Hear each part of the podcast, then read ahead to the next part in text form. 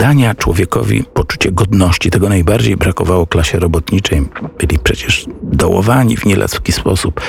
I wielu uważało, że tak po prostu musi być. No taki jest świat, w takim się urodzili, w takim muszą żyć. Odzyskiwanie godności jako Polacy było podstawowym zajęciem i to wszystkich nurtów politycznych i społecznych, które wtedy działały. Narodowcy, czyli ruch narodowy, ogromne zasługi ma właśnie w odbudowaniu dumy narodowej. To jest to przeniesienie dumy szlacheckiej, indywidualnej, herbowej do dumy powszechnej, narodowej. Każdy jest szlachcicem, o ile siebie za takiego uzna, skoro jest Polakiem. Wreszcie ruch ludowy to jest powstanie chłopów, którzy czują się piastami. To jest rota, królewski szczep piastowy, w który każdy chłop uwierzył. Wszyscy królowie mieli kiedyś przodków w stanie kmiecym, jak mówiono. I wreszcie ruch pracowniczy, mm, często nazywany ruchem chrześcijańsko-demokratycznym. Jednej strony indywidualny, z drugiej uniwersalny, który posługiwał się jako bronią nauką społeczną Kościoła Rerum Novarum papieża Leona XIII. On to właśnie zachęcił również Polaków oddzielnym adhortacją w 1894. Organizujcie się wokół Boga, wokół rodziny, wokół języka. I to nas uratowało. A dzisiaj przejdziemy do czasów legionów. Nie ma zbytnio mm, możliwości na podsumowanie, a zatem po, po kolei. Otóż Józef Piłsudski niemalże zakończywszy sprawę 1905 mm, roku, w 1908 roku, ostatnim atakiem na bezdany, którym osobiście dowodził i jak wiemy odliczał tym pocztowcom, co jechali w, mm, pociągiem pancernym carskim, aż do siedmiu doliczył i wtedy oni otworzyli, znaczy odliczał, że wybuchnie bomba, jak nie otworzą. Niestety bomby nie mieli, bo się jedna nie wybuchła, druga się zużyła. W związku z tym był to pełny blef, ale tak przeprowadzony, że w ich ręce wpadło ponad pół miliona, ponad ćwierć miliona rubli, plus jeszcze dodatki y, do tego, różnych asygnat i tak dalej. Inteligentnie to wszystko ukryli, nie jeździli z tym po kraju i odczekali jakiś czas, a potem już partiami dojeżdżało to do centrali i z tego właśnie sformowała się pierwsza wersja Legionów, czyli Strzelec. Towarzystwo Strzelec w Krakowie i Związek Strzelecki w Lwowie. Te dwa ośrodki były dość istotne i dlatego odrębne, że Kraków nie był Galicją, co wielu zdziwi ze słuchaczy, ale to jest taki podział administracyjny Austrii. Kraków był wielkim księstwem w tejże Austrii i dlatego, że był przyłączony oddzielnie niż Galicję. A zatem i tu, i tu powstawały ośrodki, do których gorącym sercem parła młodzież wszelaka. Zarówno młodzież robotnicza, młodzież o poglądach zbuntowanych, rzeklibyśmy, przechwycili właśnie ci młodzi, jeszcze nie legioniści, ale już zbuntowani, młodzież zarzewiacką, czyli narodową, zarażając ich czynem zbrojnym. Stąd powstały drużyny strzeleckie obok, obok strzelców Piłsudskiego. I wreszcie Mm, taki następny moment to zalegalizowanie właśnie tych dwóch y, organizacji i przejście od razu niemal do stanu gotowości bojowej. Pierwszy raz to się zdarzyło w 1912 roku, kiedy wojna bałkańska wydawała się eksploduje i zarazi cały kontynent. No, stało się to dwa lata później. I wtedy była pierwsza wielka mobilizacja i wtedy też powstał pierwszy podziemny rząd. On powstał jakby dwustopniowo.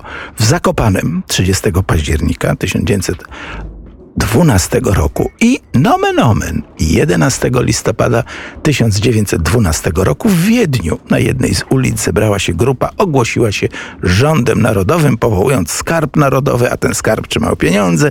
Tajna armia podziemna, czy też polska, e, była nurtem narodowym, a mm, e, Związek Strzelecki i ZWC, Związek Walki Czynnej, który bez różnic e, politycznych przyjmował każdego, kto chciał nosić broń i walczyć za Polskę, była nurtem e, piłsudczykowskim, łączącym zresztą dwa elementy z czasów jeszcze powstania styczniowego, reformy wewnętrznej, program czerwonych i niepodległości zewnętrznej.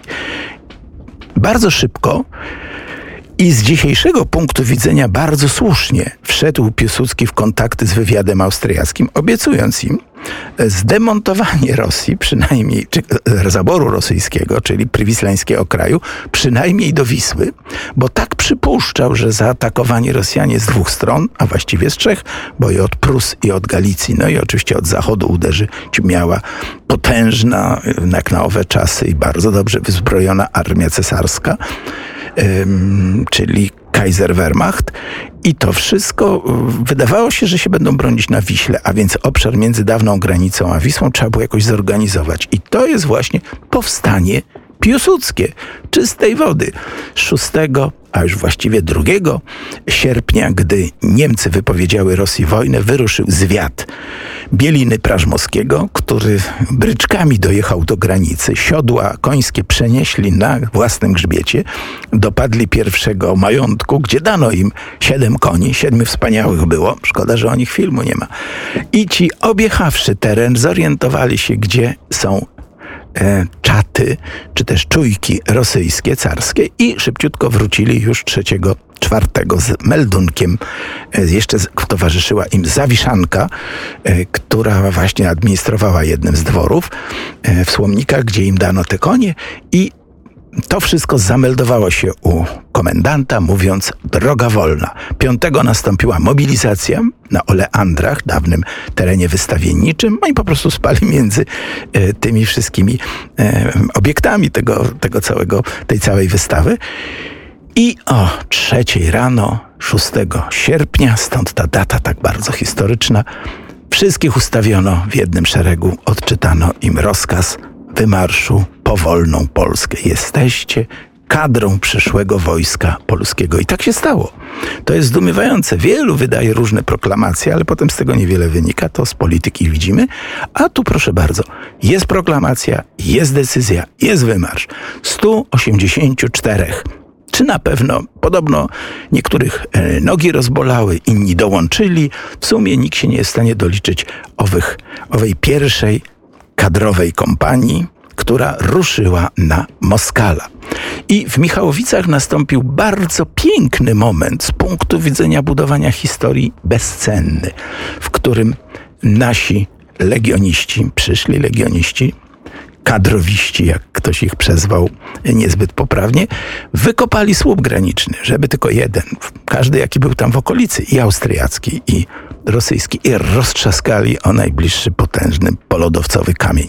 Tak się właśnie czyni z zaborcami, z ich słupami granicznymi na środku naszej ziemi. Po, wyruszyli dalej, dochodząc aż do Kielc.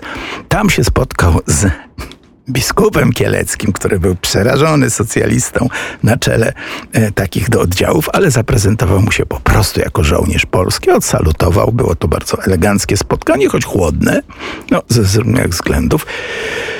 Do legendy przeszło zamykane okiennice przed ze strachu. Oczywiście ludność małych miasteczek zwłaszcza jest bardzo przewrażliwiona na każde wojsko, wszystko jedno jakie, a już szczególnie takie, które nie wiadomo z zagranicy, jak to wtedy mówiono, przychodzi. Oczywiście były to głównie sklepy żydowskie, ale im się nie należy dziwić. Nigdy nie wiadomo, bo z której strony będzie atak, czy z tej, jak kozacy pędzili, też zamykano.